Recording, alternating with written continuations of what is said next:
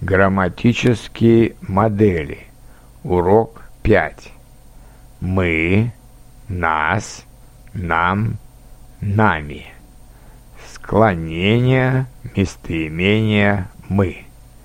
Имительный «кто?» «Мы». Родительный «у кого?» «у нас». Дательный «кому?» «нам». Винительный «вижу кого?» «нас» творительный «с кем?» «с нами», предложный «о ком?» «о нас». Примеры. Мы живем в России. У нас много друзей. Они пишут нам письма. Они видят нас на фотографии. Он пойдет с нами завтра в музей.